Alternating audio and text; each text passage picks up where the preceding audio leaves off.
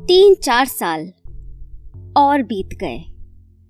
वरदान के जहाज़ अब भी दूर दूर के समुद्रों में चलते और देश विदेशों में अपना व्यापार करते।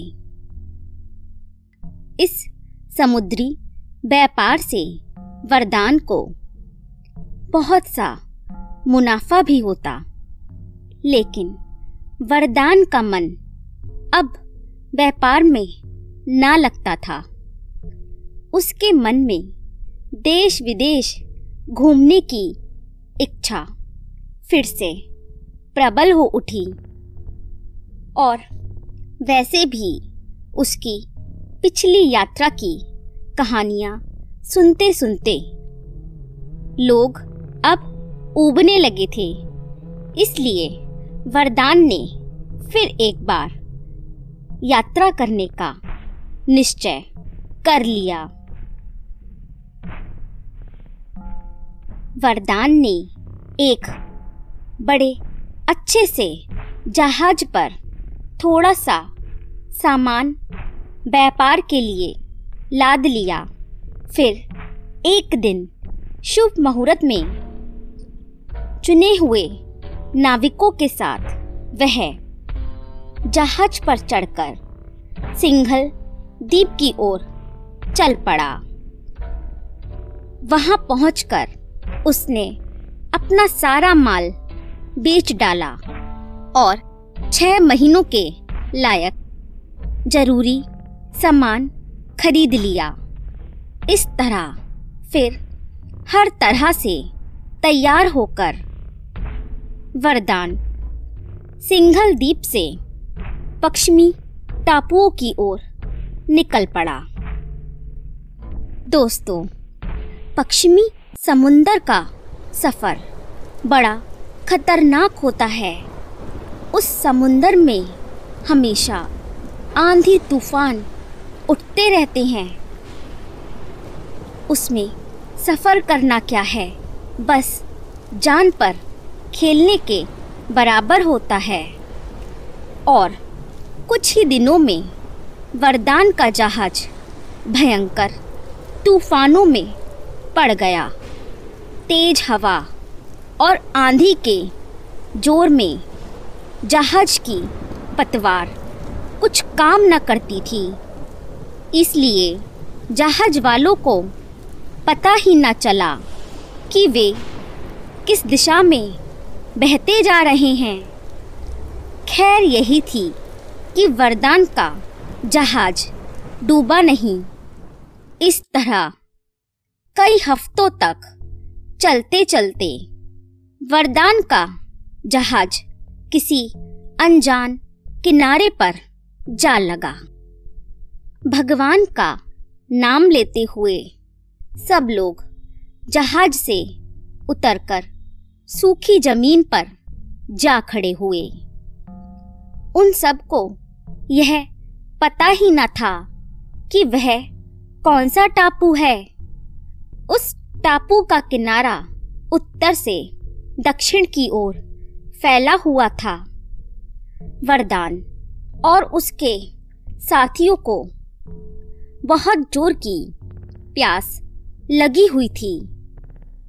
वे सब मीठे पानी के झरनों की खोज में निकल पड़े। उस टापू की ज़मीन बहुत पथरीली थी। आसपास कहीं भी एक बूंद भी पानी नज़र न आ रहा था। इसलिए वे सब लोग एक एक झुंड बनाकर चारों दिशाओं में निकल गए। वरदान अकेला टापू में एक और चल पड़ा। वरदान बहुत देर तक उन चट्टानों में भटकता रहा। अब उसका गला भी सूख गया था, लेकिन कहीं भी पानी के दर्शन न हुए। आखिर वरदान हिम्मत हार कर लौट पड़ा। उसने सोचा शायद उसके साथियों को पानी का पता लग गया हो। लेकिन आश्चर्य यह क्या था? किनारे पर आकर उसने देखा कि उसका जहाज़ लंगर उठा चुका है और बड़ी ही तेज़ी से दूर समुद्र की ओर चला जा रहा है। वरदान को बड़ा गुस्सा आया। उसे लगा, क्या उसके साथी पागल हो गए हैं? या वे उसके साथ धोखेबाजी करना चाहते हैं? वह सोच रहा था, उसके साथी उसको इस सुनसान टापू में अकेला छोड़कर क्यों इस तरह जहाज़ को उड़ाकर लिए जा रहे हैं? वरदान इन्हीं विचारों में था कि अचानक उसे एक बड़ा डरावना दृश्य दिखाई पड़ा। एक भयंकर दैत्य समुंदर में दौड़ता हुआ उसके जहाज़ का पीछा कर रहा था। उसका शरीर देखते ही वरदान के होश उड़ गए। वरदान। घबरा गया कि कहीं उस दैत्य ने जहाज़ को पकड़ लिया तो क्या होगा। लेकिन उसके साथी नाविक बड़े होशियार थे। पलक मारते ही जहाज़ आँखों से ओझल हो गया। आखिर वह दैत्य निराश होकर पीछे पलटा। वरदान। डर गया कि कहीं उस दैत्य की नज़र उस पर ना पड़ जाए। इसलिए वह सिर पर पैर रखकर भागा और एक चट्टान की आड़ में जाकर छिप गया। थोड़ी देर बाद वरदान ने झाँक कर बाहर देखा तो दैत्य उसे कहीं भी दिखाई न पड़ा। वरदान को शक होने लगा कि कहीं उसकी आँखें उसे कहीं धोखा तो नहीं दे रही हैं। वरदान ने आँखें फाड़ फाड़ कर चारों ओर देखा। जगह जगह दस दस बारह बारह हाथ ऊँची, घास उगी हुई थी। वरदान ने पास जाकर देखा, वे सब उसे मामूली पौधे ही जान पड़े।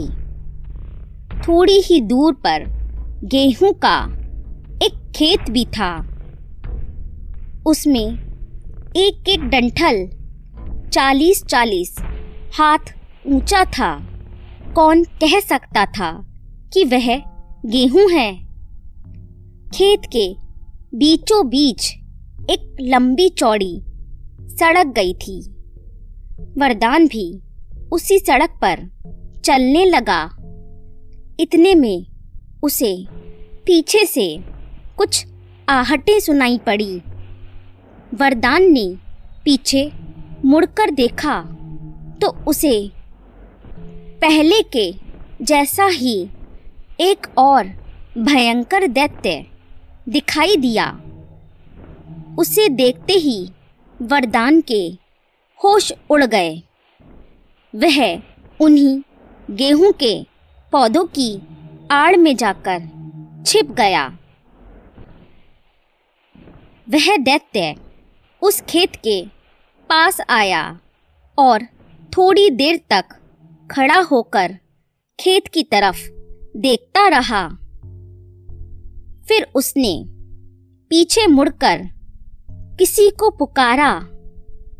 वरदान को उसकी आवाज़ सुनकर ऐसा लगा, मानो बादल गरज उठा हो। इतने में वैसे ही बहुत से दैत्य हाथों में हसिया लिए। वहाँ खेत में आ पहुँचे। जिसने उन्हें पुकारा था, वह एक किसान था और ये सब लोग उसके मजदूर थे। किसान ने अपने मजदूरों को गेहूँ का खेत काट लेने का आदेश दिया और वे सब मजदूर खेत में आए और फ़सल काटने लगे।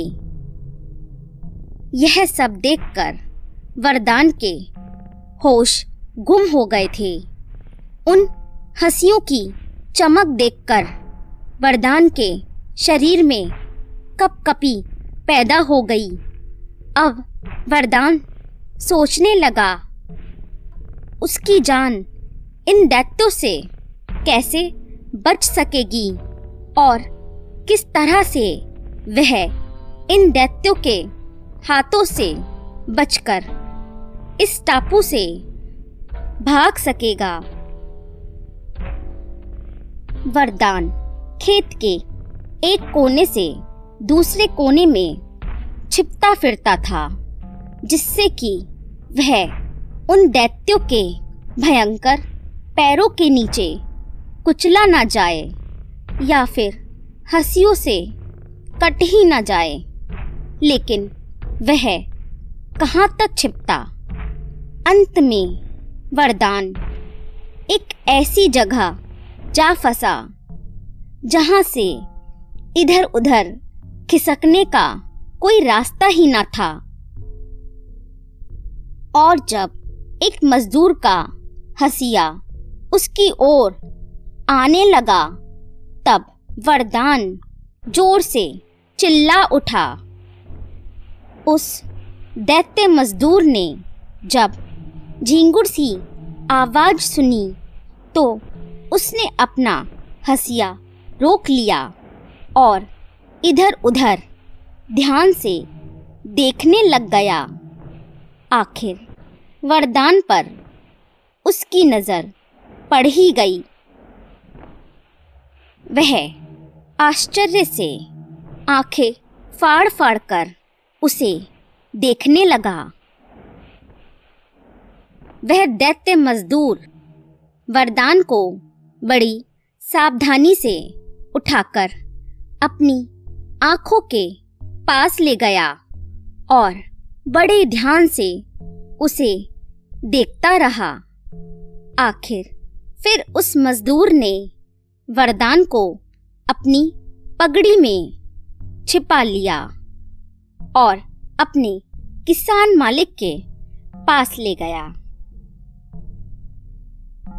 उस मजदूर ने अपने मालिक से जाकर कहा, मालिक, जरा इधर तो देखिए, यह क्या है? कितना नन्हा आदमी है। ठीक हमारे अंगूठे के बराबर है। और देखिए तो हमारी तरह इसके भी हाथ, पैर सब कुछ है। मजदूर की बातें सुनकर किसान ने डांट कर कहा, अरे, तू पागल तो नहीं हो गया है? क्या कह रहा है? जा, अपना काम कर।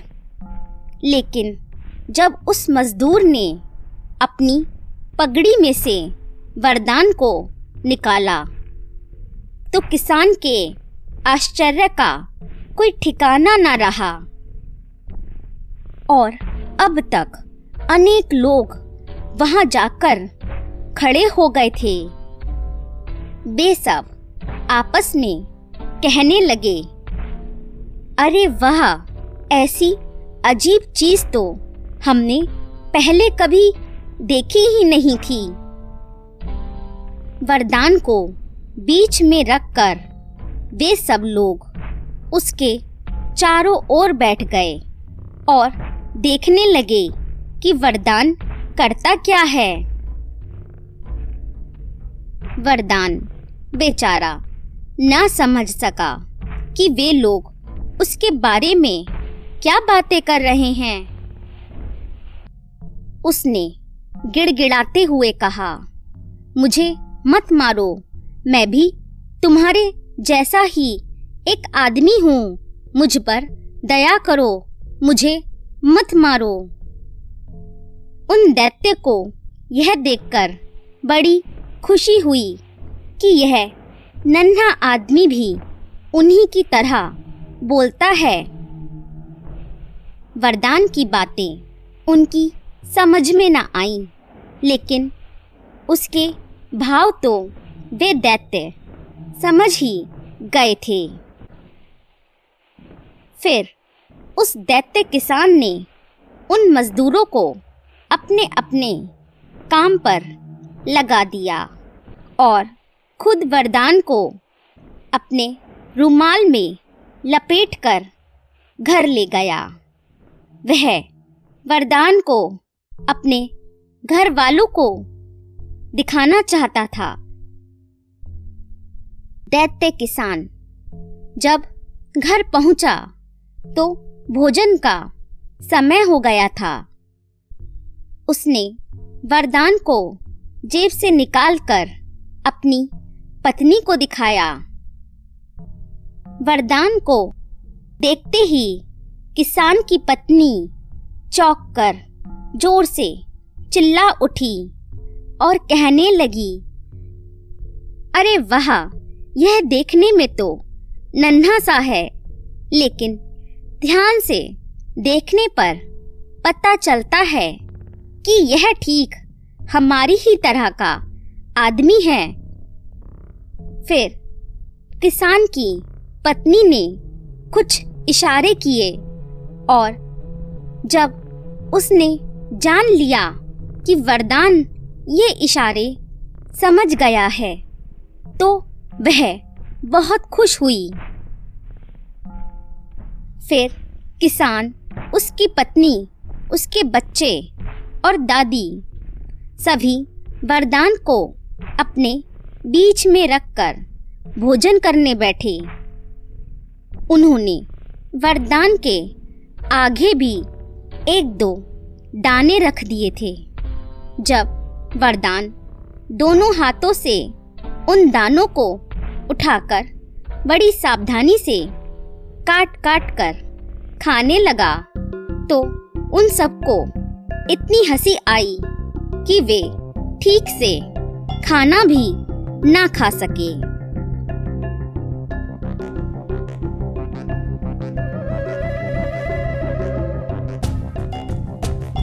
भोजन के समय किसान के बेटे ने अपने पैरों से पकड़कर वरदान को ऊपर उठा लिया और उसे उलट पुलट कर देखने लगा। अब तो वरदान के होश ही उड़ गए। उसे लगा कहीं लड़के के हाथ से छूटकर वह गिर गया तो क्या होगा? लेकिन खैर थी कि किसान के बेटे ने फिर उसे बड़ी हिफाजत के साथ ज़मीन पर रख दिया। खाने पीने के बाद किसान की पत्नी ने वरदान को ले जाकर एक बिस्तर पर लिटा दिया।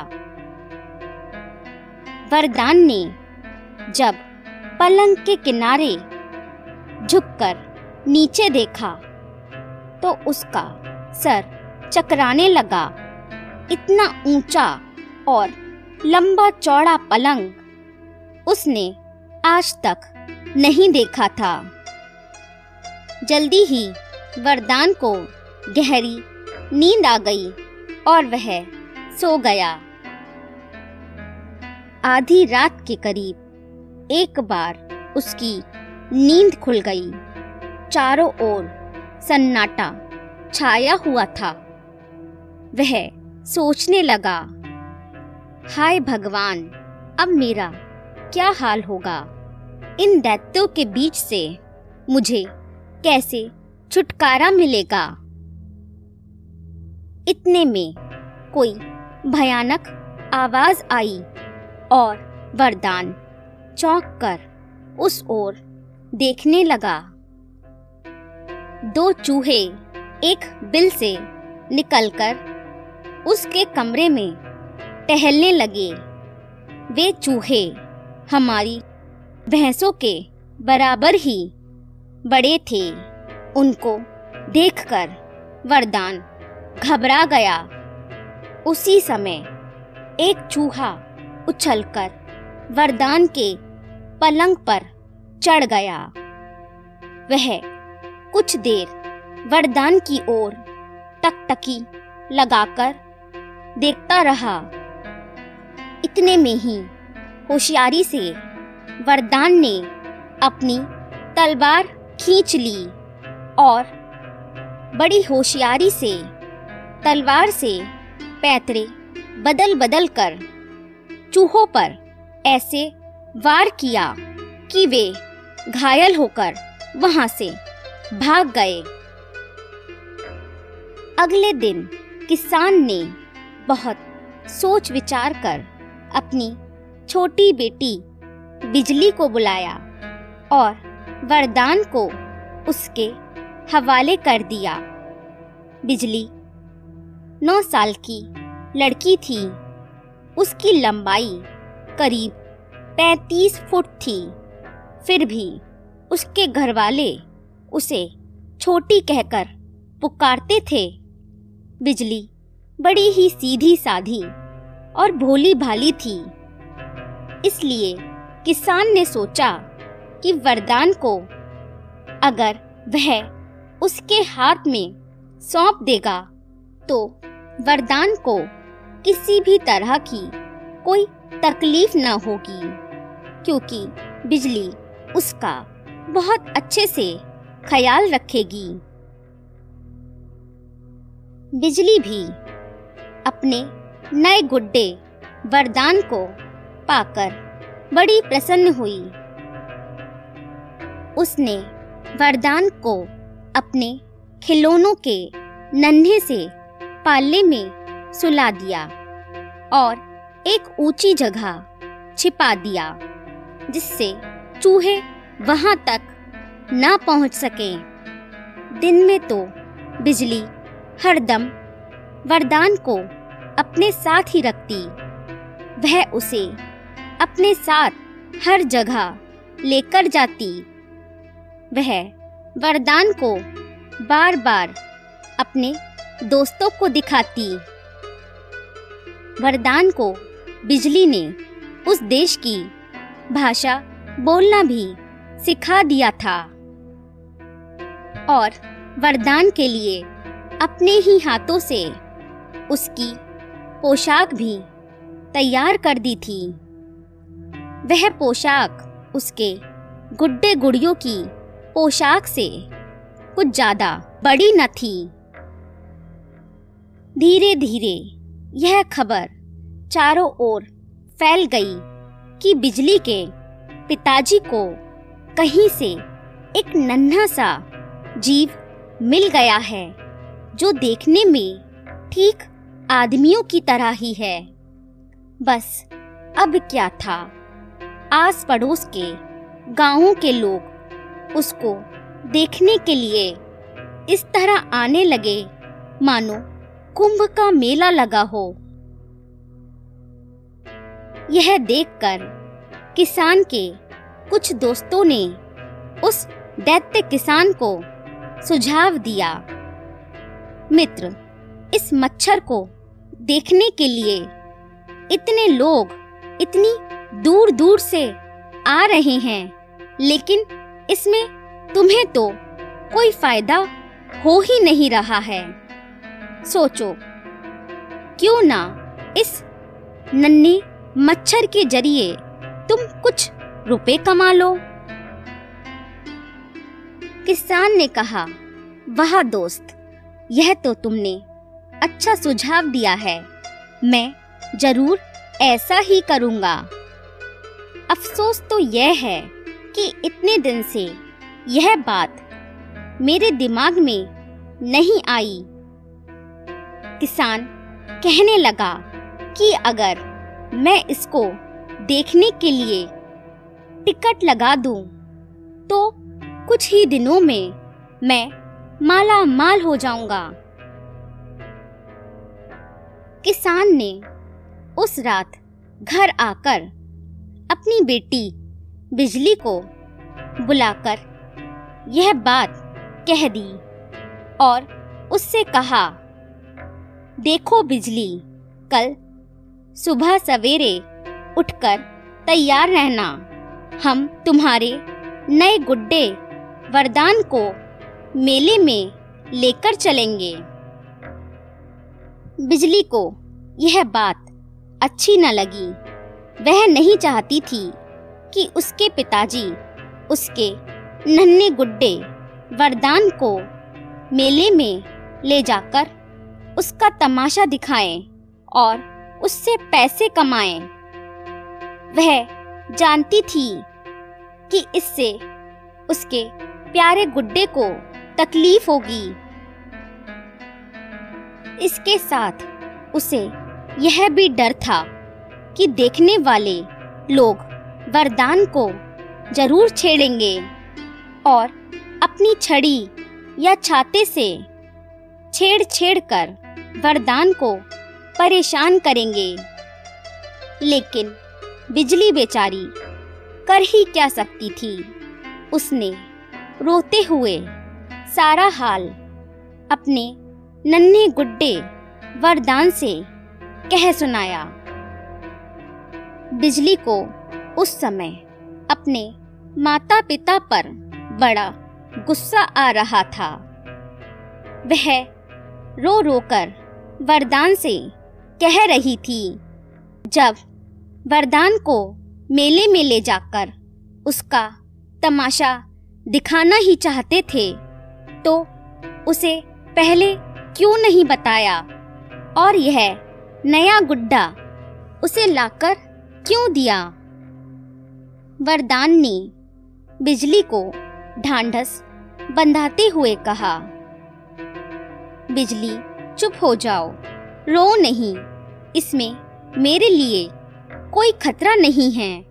मेरा भी इस देश के आदमियों को देखने का मन करता है। फिर, तुम तो हमेशा मेरे साथ ही रहोगी। तुम्हारे पिताजी मुझे अकेले तो लेकर जाएँगे नहीं, क्योंकि तुम्हारे सिवा मेरी देखभाल करना और कोई जानता ही नहीं है। तब फिर डरने की क्या बात है? इस तरह वरदान ने बिजली को अच्छे से समझाया। वरदान को भी यह अच्छा नहीं लग रहा था, लेकिन उसके मन में आशा हो रही थी कि इस घर से एक बार बाहर निकलते ही शायद उसे इस टापू से बचकर भाग निकलने की कोई सूरत नज़र ही आ जाए। अगले दिन एक संदूक में मुलायम गद्दे बिछाकर वरदान के रहने के लिए एक कमरा बनाया गया। हवा के आने जाने के लिए उसके चारों तरफ़ कुछ छेद भी बना दिए गए।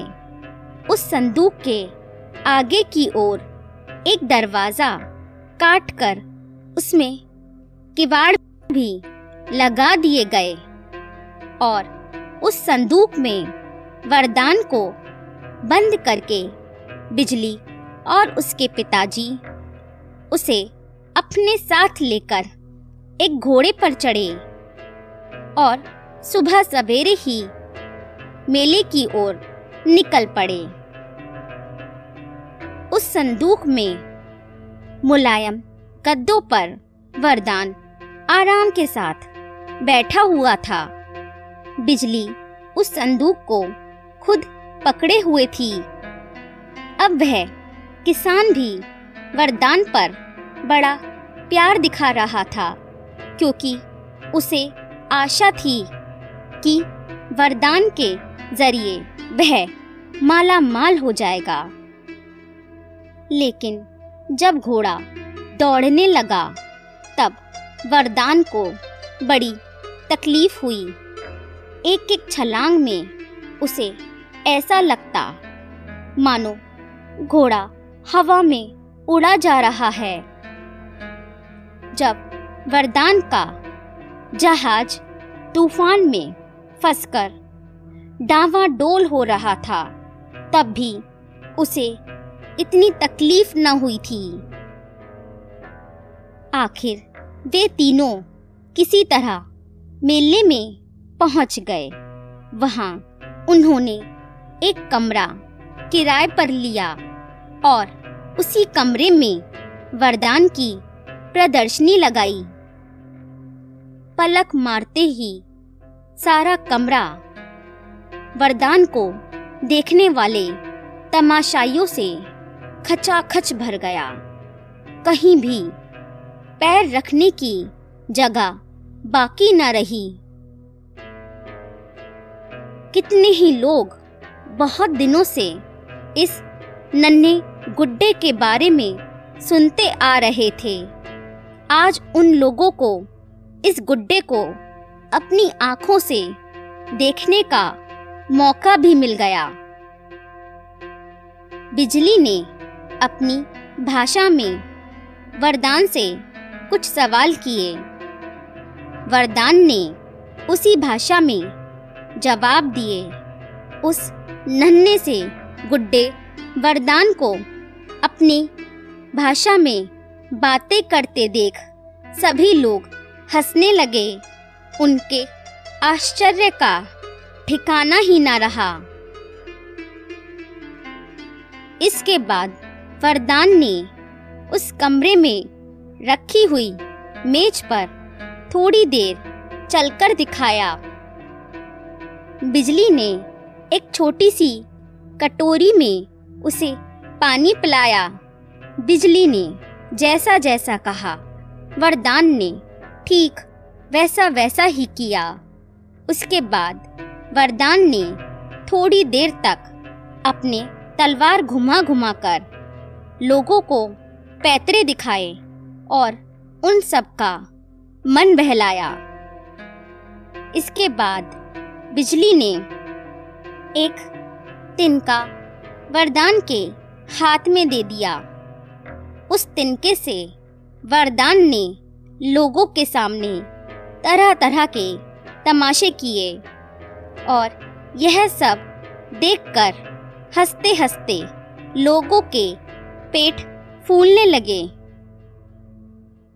इस तरह वह किसान अब वरदान के ज़रिए खूब रुपया कमाने लगा।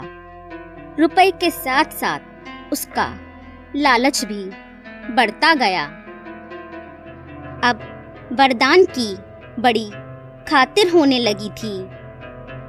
बिजली और उसके किसान पिता के सिवा कोई वरदान के पास फटकने भी ना पाता था। देखने वाले दूर से ही देखें। हाथ बढ़ाकर कोई वरदान को ना छुए। किसान ने इसका भी प्रबंध कर दिया था। एक दिन एक नटखट लड़के ने मटर का एक दाना वरदान पर फेंका। खैर थी कि निशाना चूक गया, नहीं तो वरदान का सर टुकड़े टुकड़े हो जाता। उस किसान ने फिर उस नटखट लड़के की ऐसी खबर ली कि वह कभी इस तरह की कोई शरारत न करे। अब हर रोज वरदान की प्रदर्शनी होती।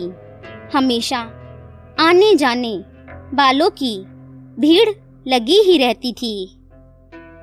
वरदान भी एक ही काम बार बार करते करते थक जाता और परेशान हो जाता। अब किसान के दिन बड़े मज़े से कटने लगे। घर में रुपए रखने की जगह भी न थी।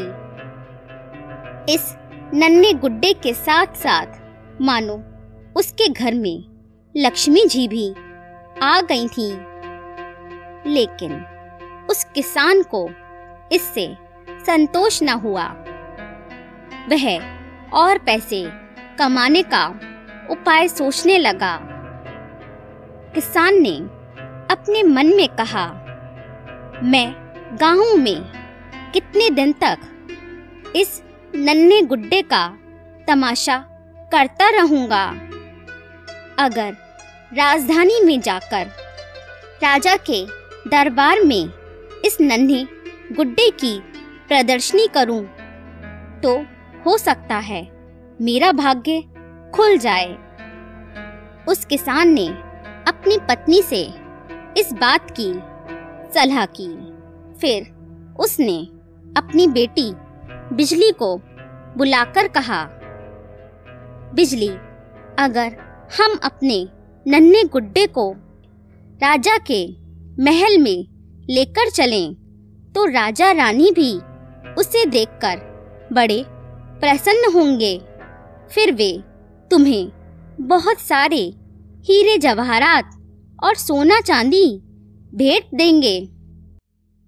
इस तरह की बातें कर कर किसान ने अपनी बेटी बिजली को उसके नन्हे गुड्डे वरदान के साथ राजधानी में ले जाने का निश्चय कर लिया।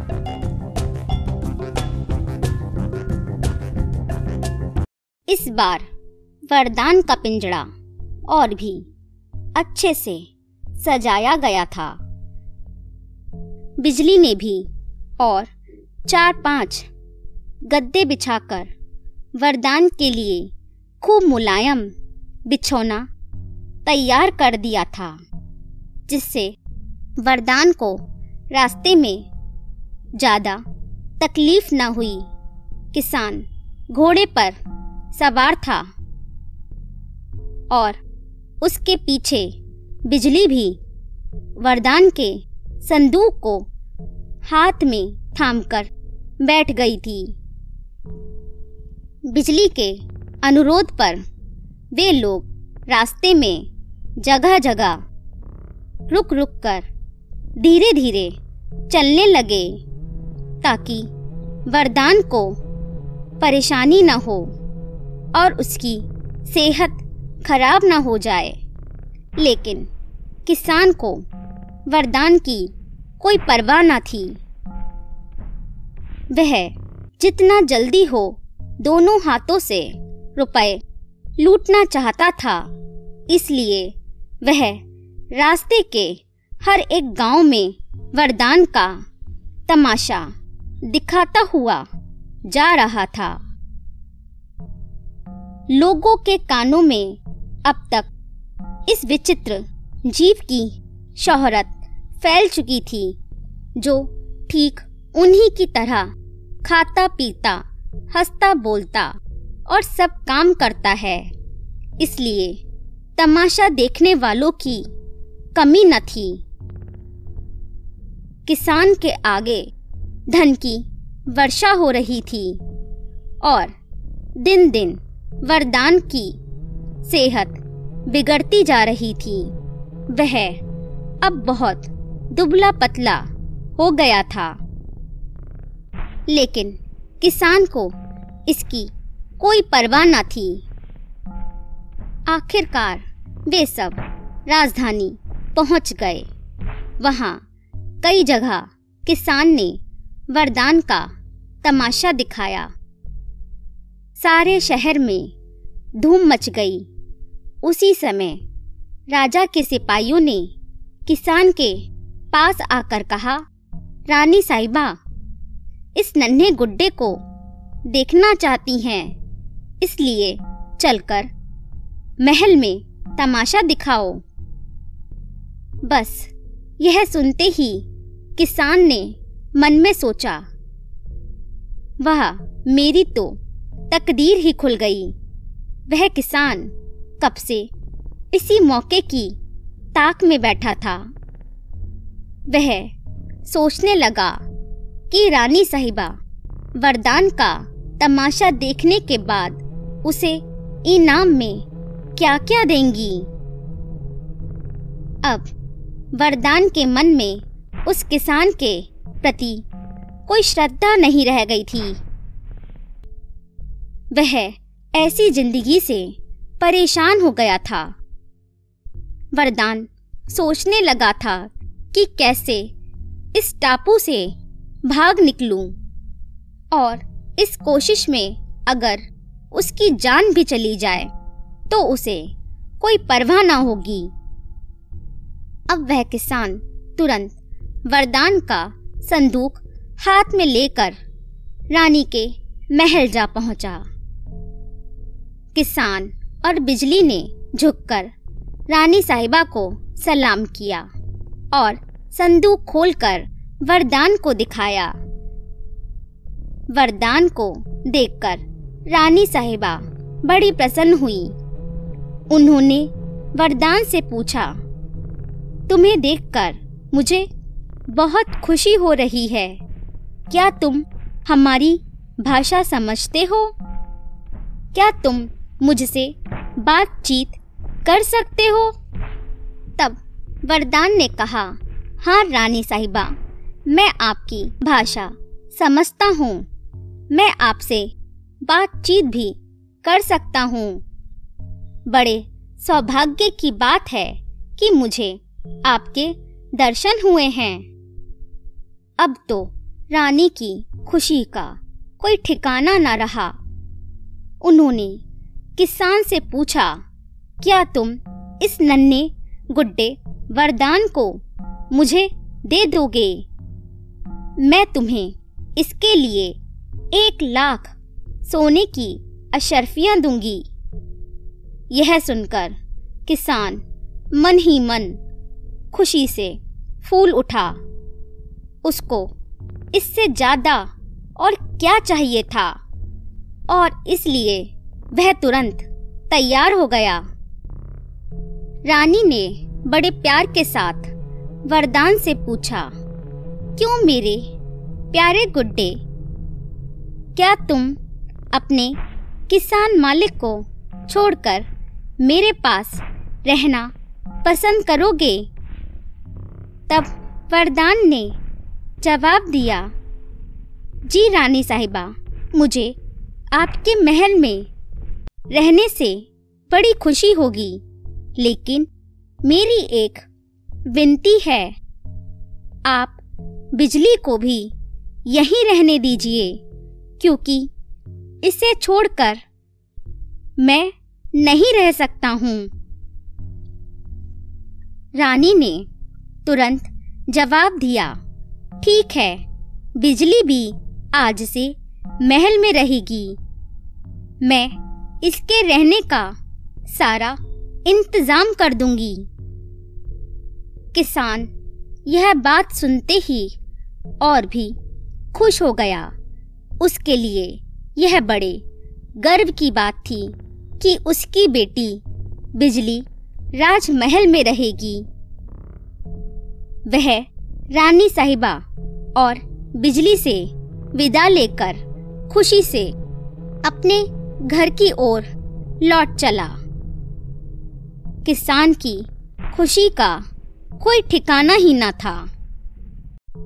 वरदान को सावधानी से हथेली में उठाकर रानी सीधे राजा साहब के पास ले गई और वरदान को उनके सामने रखकर उन्होंने पूछा, क्यों राजा साहब, इससे बढ़कर कोई अजीब चीज़ आपने कहीं देखी है?